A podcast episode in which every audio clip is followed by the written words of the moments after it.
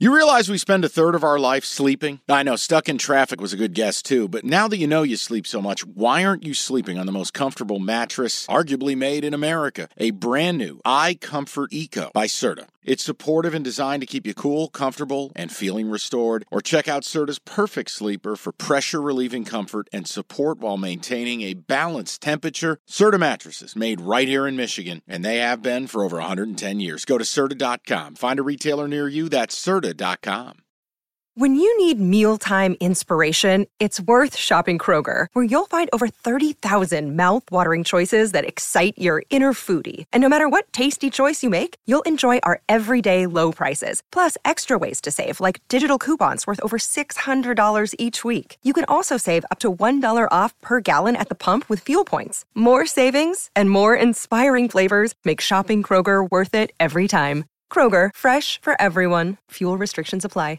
On. We can move on. I have the our favorite game that we play some Mondays, which is who does it say more about? okay. And I have three college games and three pro games. I want to know who the game said more about. Mm, this is going to hurt. All right, go ahead. Ohio State, Penn State Penn State. says that they have a broken offense, that their quarterback isn't as The time we started good as tape, people the time we started to do our show on Saturday, Drew Allar was 10 of 27. They don't throw it deep. They don't have any explosiveness in the ground game. I don't know what their fucking plan is. And as much as I want to credit Ohio State's defense, the data over the course of seven weeks now is suggestive that they don't throw it deep because they can't throw it deep. That they don't have run explosiveness because they can't throw it deep. And they're going to be this in a box offense that is going to have to grind and, and churn their way down the field. And you're not going to do that in today's college football. I mean, even Michigan, who wants to be pragmatic about how they approach things, they're still able to be explosive in the passing game with a 30 yard completion to a tight end or an 18 yard completion to a wide receiver. Penn State, everything is under eight yards. Everything. I think it says more about Penn State. And by the way, fun stat. I came prepared today. Uh, I want to make sure I have this right. I want to congratulate Tony Elliott. Oh no. Tony Elliott, Virginia's head coach, Did you see what this was, Evan? has been at Virginia, one of the worst Division One programs out there, for a year and a half. He went on the road and beat top 10 North Carolina. like one of the biggest wins in program so he history. has one top 10 road win. Uh, that's one more than James Franklin has in 12 seasons. but did you see what happened to him? 12 seasons. Did you see what happened to Tony Elliott? They win the game, coach on the field, let's go down live. The reporter starts setting the scene. Hey, this is like the big top 10 win in Virginia. Cut to a television show with Tim Allen. We don't even get to hear Tony Elliott's moment after this big, significant win for the Virginia program because we got Tim Allen on a couch, scene setter sitcom. I'm, I'm pretty sure that's a sign Tony Elliott should leave UVA. The CW is like, hey, we got to hit this schedule. Yeah, that's the other problem. You're the ACC and you're on the CW. But point about James Franklin made.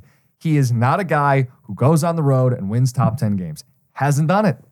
And I'll tell you right now, Says more about Penn State. I don't see how Penn State beats Michigan. No. The real winner in that game was Michigan. They didn't even play.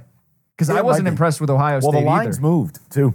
What? Uh, it was Michigan laying two and a half at Penn State and Michigan laying three and a half at home against Ohio State. Both of those numbers are now six and a half. There was a moment because you get the iPad up, goal line stand for Penn State. It doesn't end up leading to a win, but I thought it said a lot about Ohio State's inability to run tough yardage. Well, they're leaning into who they are a little bit more. Now, look, no TreVeyon Henderson. Backs have been banged up. But what you're saying, I think they're round. I think they're now pivoting. First couple games, you go, how come they're not throwing it to Marvin Harrison more? Well, then uh, Abuka or whatever his name is is hurt. You see the last three weeks, Harrison's numbers. Mm-hmm. No one covered his fucking guy. Maserati Marv. Stop with that. You got to stop. That's not a thing. You got to stop. You, you don't. You can't make it a thing when it's not a thing. I wonder moving forward if they're just going to lean into it. The problem is, I don't think McCord's that good. Yeah, I agree with you. He's fine enough, but if CJ now here's, God, here we go. I'll say it. The problem is, if CJ Stroud couldn't beat these guys, now that we know that they were cheating, how the hell's Kyle McCord going to go and do it? On the road. Right, and it's like and we don't and I don't believe they're tough enough. I still think the Big Ten runs through Ann Arbor, Yep. whether they got Sergeant Slaughter stealing signs or not. I still think it runs through Ann Arbor. Next game,